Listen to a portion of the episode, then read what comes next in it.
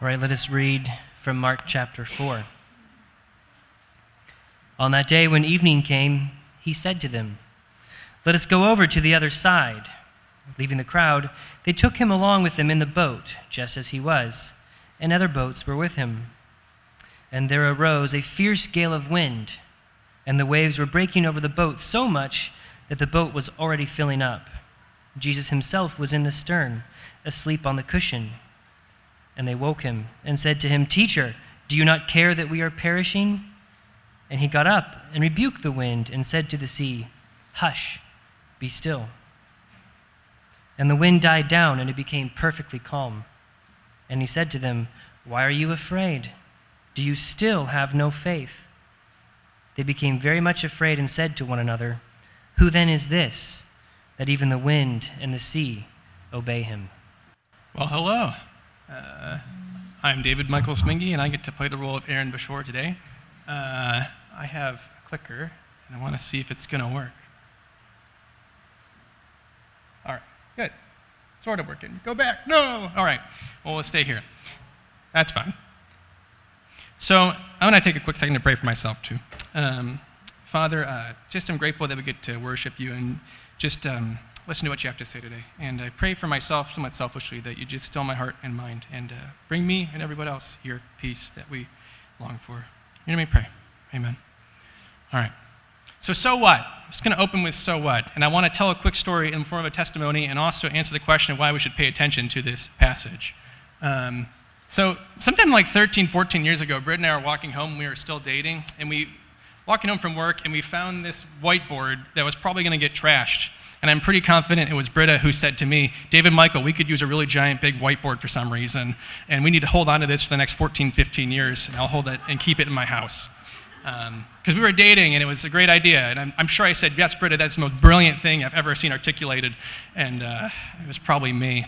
But either way, Britta held on to it and kept it in her room, or now in your house for a while. And then we got married, and then we put it up in our room when uh, we got married. And what do you do with a giant whiteboard? I don't know. So I cleaned it.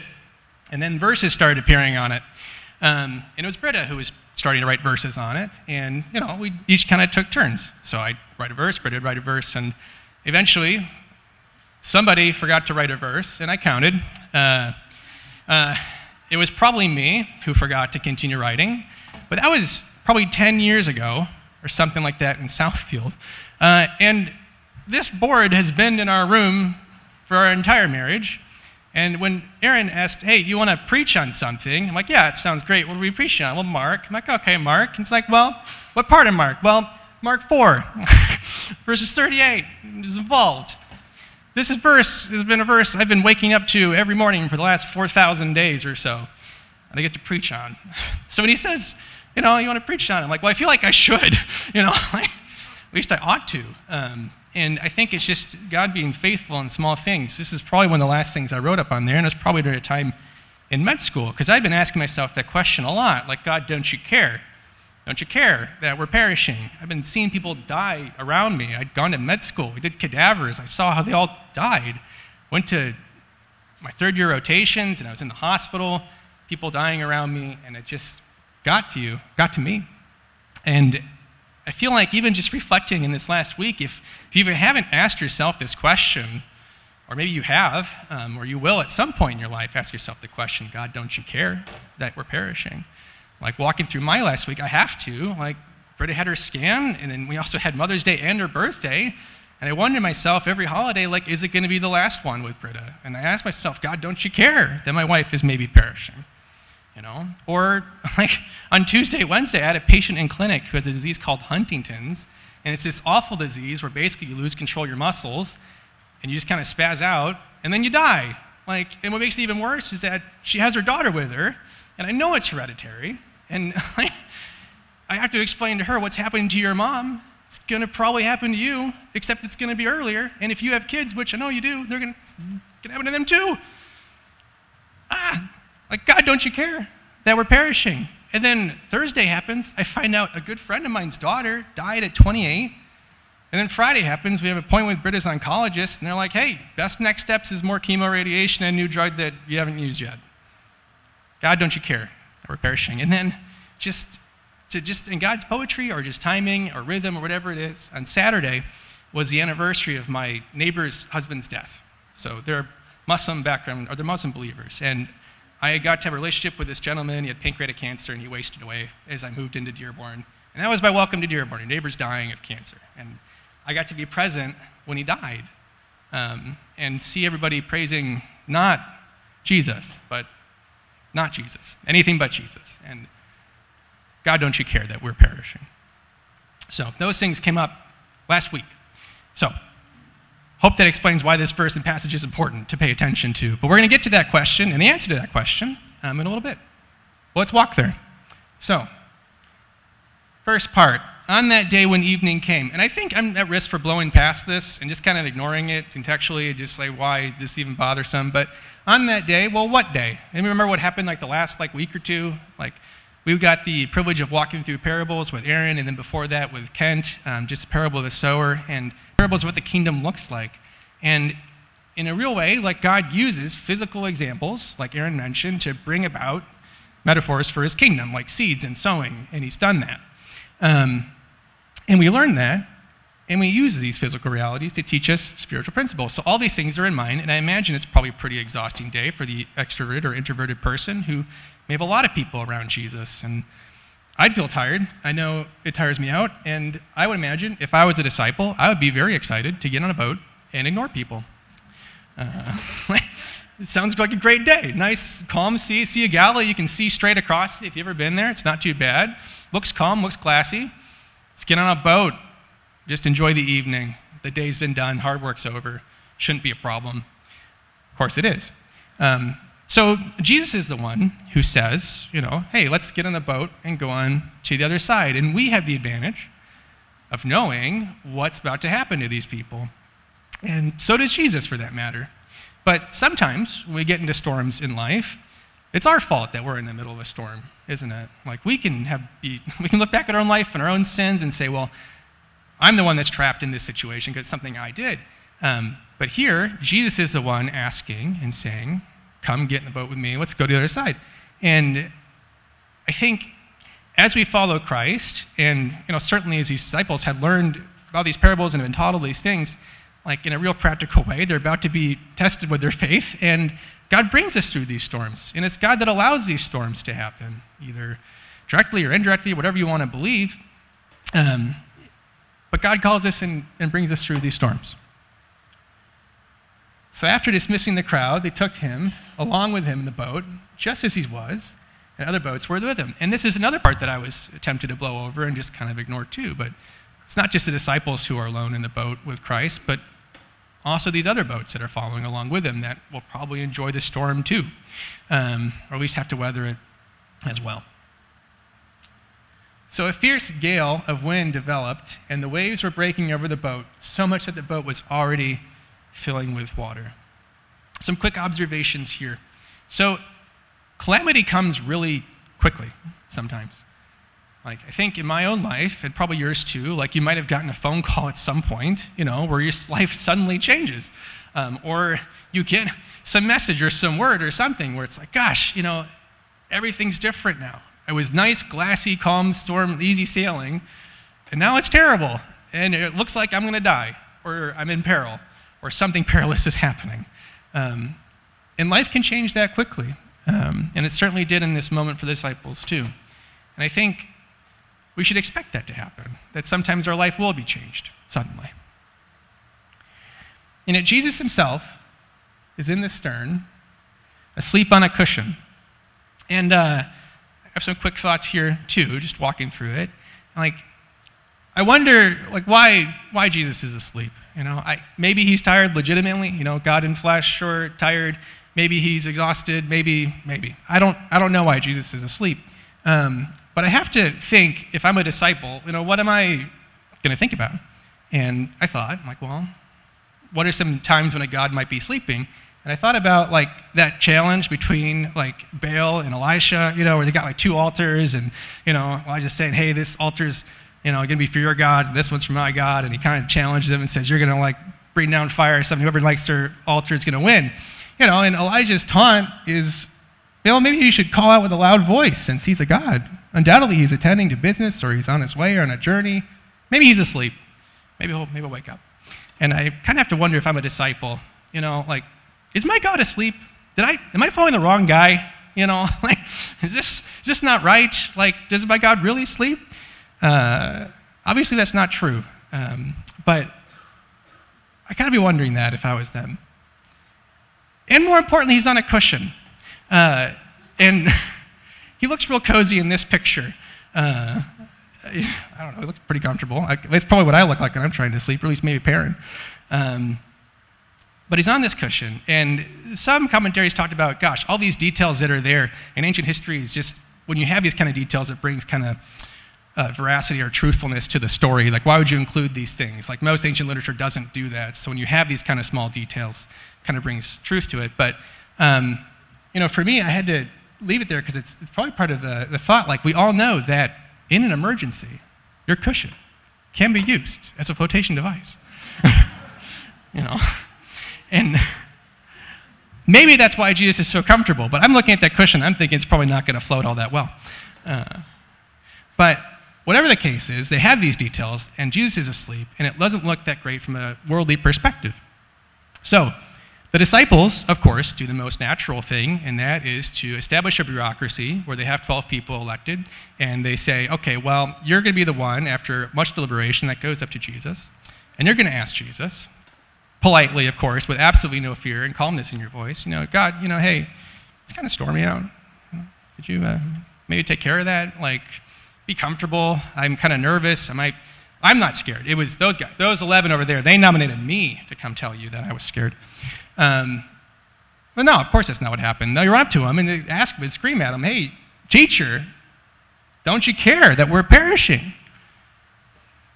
They say that.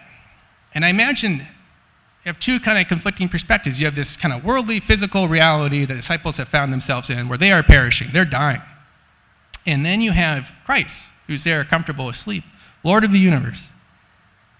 What is Christ? I can't pretend for a moment to think what Christ is thinking, but putting myself in Jesus' perspective and think about what he came to do. Like, do you not care if we're perishing?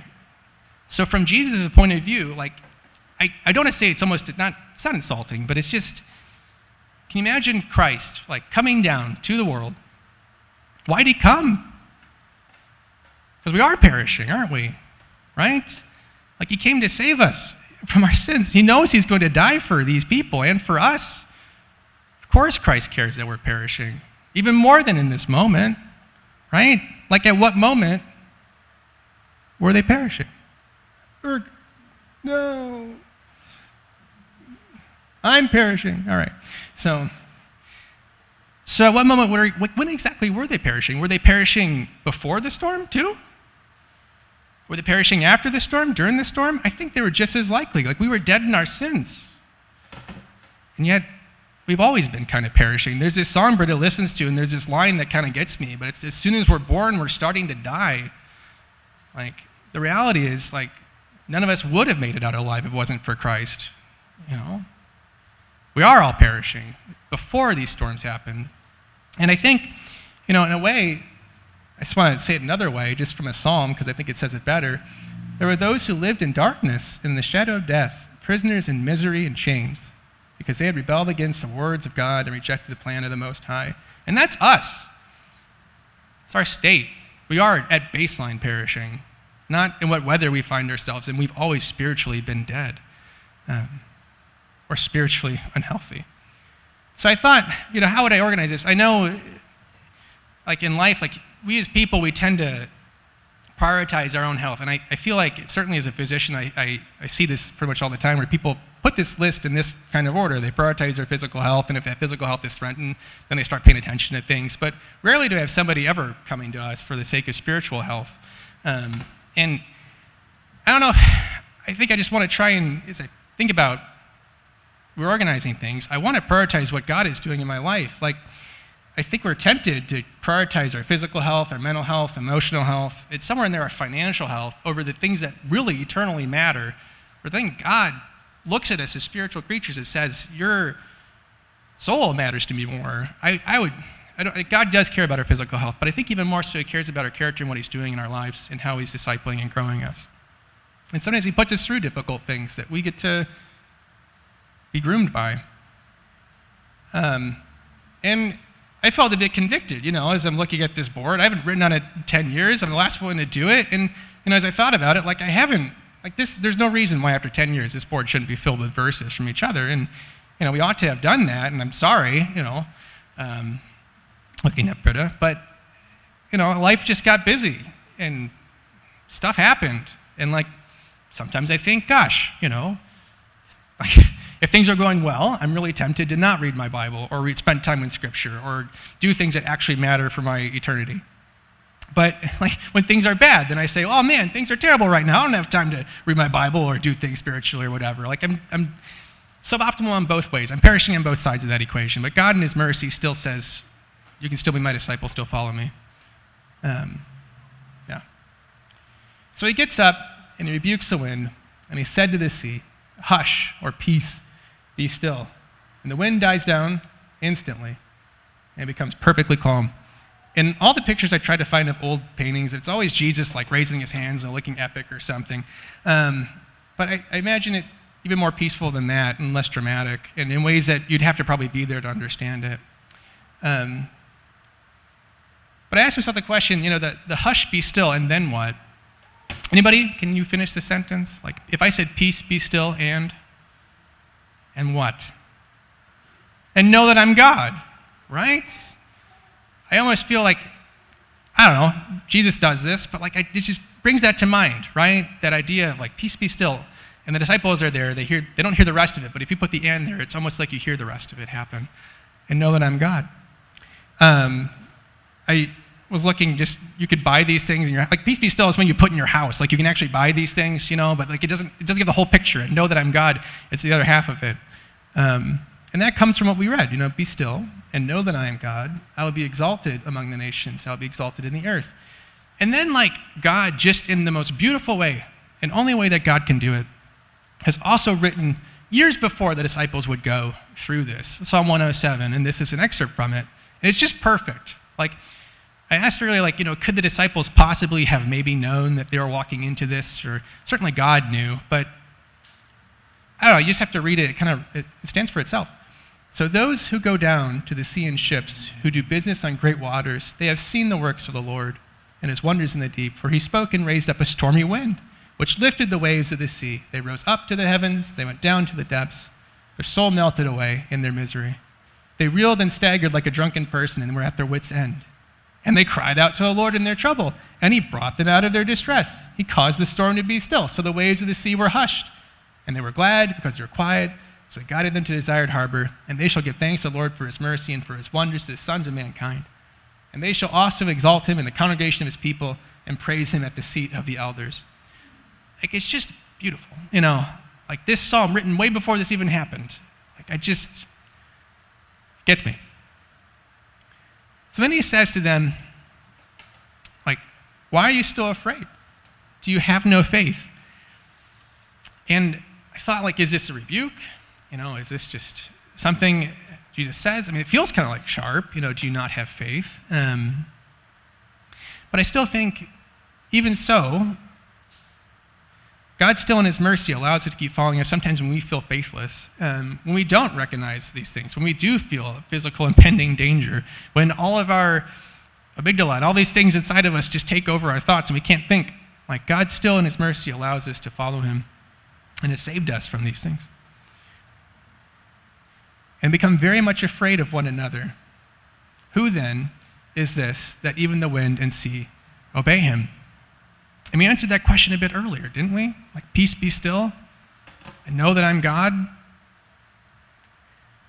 He's God. And I'm not God. Um, I think the takeaway that I have is that, like, I am at risk for thinking that the world revolves around me, that my physical reality is way more important, that I know what's best for me. Um, but as I follow God, like, God's taking us places that I wouldn't necessarily have wanted to go um, and dangerous places, and places that have been really uncomfortable. Um, but I'm not God. And I step back and just have to relax and say that, God, you're God. You are in control. You know, you're the one who, your will is the one that's being done and not mine. Um, and I hope that as we keep asking ourselves that question, um, who then is this? That even the one in Theobaim, that we can answer it with, well, the Lord of the universe, who we get to serve, who has control of all these things, who knows all these things, um, and go from there. Um, so I finally went and I wrote another thing on the, the board, um, like after 10 years. Uh, and I think, Britta, you're on for the next one. I think I still got like two more to do. Um, but I, uh, I hope that you know, as you find yourself throughout your week or your month or your life asking yourself the question, you know, does God care that you're perishing? That you'd remind yourself that He does. He cares that you're perishing. He cares that your neighbor's perishing. He cares that we're all perishing. Um, he cared so much that He came, sent His Son to die for us, our sins, so we can be redeemed and have an eternal life. Because I feel like we're surrounded by death, but I come to church because I need life. Um, and I hope that in those moments you ask yourself and tell yourself, be still and know that God is God and that his name will be exalted in all the earth. All right, I want to pray. Um, God, thank you so much uh, for all you've done for us and will do for us. Um, God, I, I do confess that we just are not sometimes the people that we should be, and sometimes we just don't see the big picture, and we only see the things that are immediately in front of us. We only see this physical reality. We only see just really small, shallow things, um, but you see everything, and you're working great things in us and around us and for us, and you really do work all things to benefit um, for those who follow us or follow Him, follow you. Um, God, help us understand that you are in control of all these things, that we were perishing before the storms of our lives, and you came already for us, and that we should spend time being still and knowing that you indeed are God, and we're not, but you still have come to redeem us, grow us, so that we can exalt your name, rightfully so, now and forever. Amen.